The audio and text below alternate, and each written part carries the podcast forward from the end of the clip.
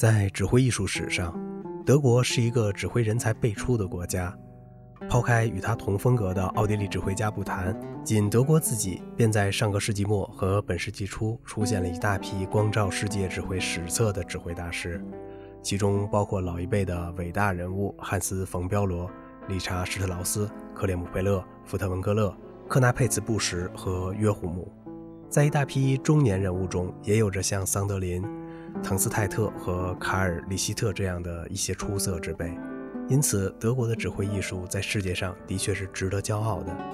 然而，在以上所列出的大师中间，真正具有纯正德奥风味以及特点的人却仅局限在个别人身上，因为这些指挥大师们各自的经历、性格和爱好都有着很大的差别，故此都代表着带有明显倾向的个人风格。从这方面来说，约胡姆自然也是不会例外的，但他却是一位真正具有纯正德奥风格和深邃的精神内涵的指挥大师。尤金·约胡姆于1902年出生在德国巴伐利亚的一个音乐家庭中，他的父亲是一位优秀的管风琴家，还是当地的一个合唱团的团长。约胡姆兄弟几个都从小学习音乐。后来，除了他成为世界著名的指挥大师之外，他的哥哥奥托·约胡姆也成为一位具有世界影响的作曲家，而他的弟弟乔治·路德维希·约胡姆则当上了杜伊斯堡音乐学院的院长，并且也是一位很有成就的指挥家。尤金·约胡姆早年曾在奥格斯堡音乐学院中学习钢琴、管风琴和指挥，后又转到著名的慕尼黑音乐学院中学习作曲和指挥。1926年，约胡姆作为指挥家首次登台。指挥慕尼黑爱乐乐团举行了一场有意义的音乐会。这一年，他虽然仅仅有二十四岁，但却在音乐会上出色地指挥了难度很大的布鲁克纳的第七交响曲，使当时的听众和舆论界都感受到了极大的惊讶。从这以后，约胡姆便慢慢成为欧洲指挥界中崭露头角的人物。首先，他在全国的各个乐团和歌舞剧院中频繁地担任指挥。然后又逐渐地将艺术的触角伸到了国外。从1927年到1929年，他一直在基尔剧院中担任艺术指导和常任指挥。1930年，他又被杜伊斯堡歌剧院聘为指挥。1932年至1934年间，他担任了柏林广播乐团和国家歌剧院的指挥。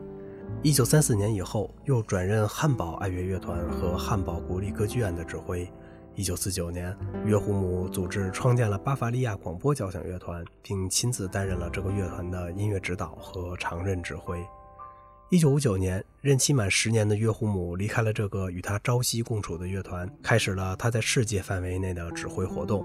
一九六一年，五十九岁的约胡姆走马上任，成了荷兰阿姆斯特丹音乐厅管弦乐团的常任指挥。干了四年以后，他又回国转任了班贝克交响乐团的常任指挥。但在这一段相当长的时间里，他始终是英国伦敦爱乐乐团和伦敦交响乐团的客席指挥，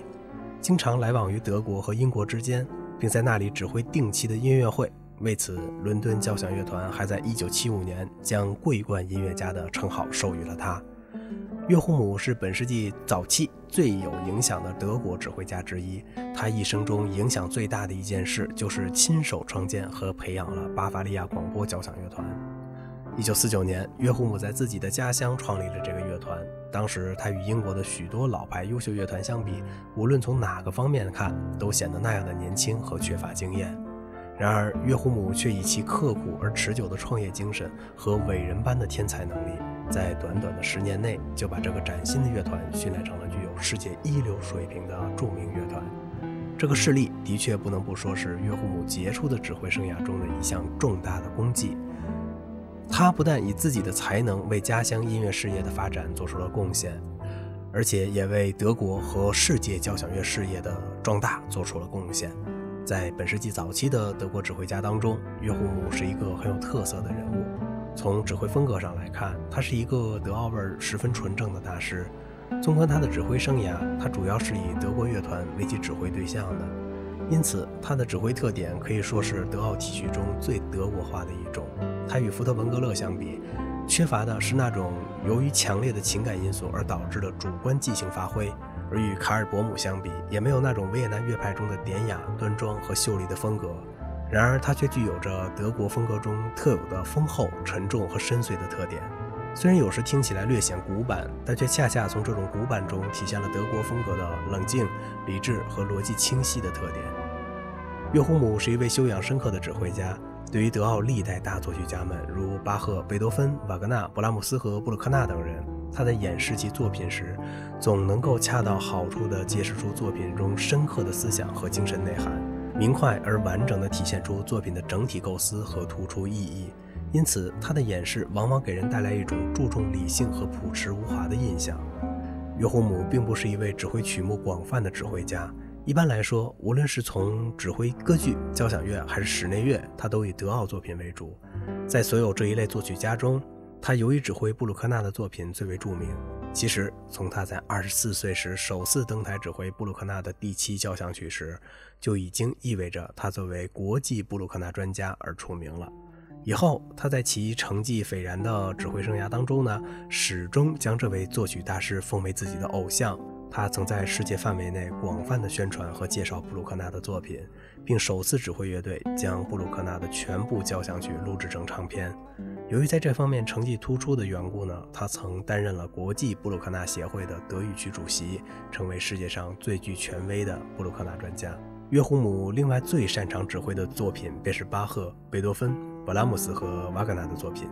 对于贝多芬的交响曲，他的演示非常独特和令人信服。他指挥的效果既不像托斯卡尼尼那样火热而富有激情，也不同卡拉扬那样宏大和厚重，而是一种较为适中和清晰的、很有分寸感的演示。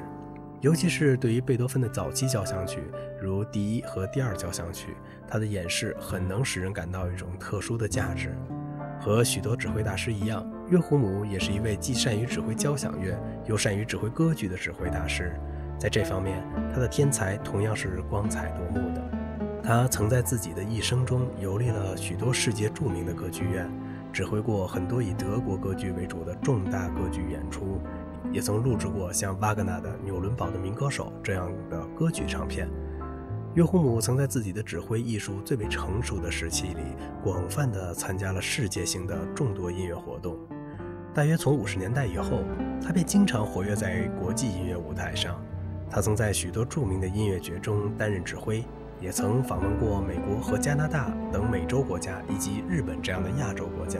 并和这些国家中的著名乐团一起举行了很多出色的音乐会。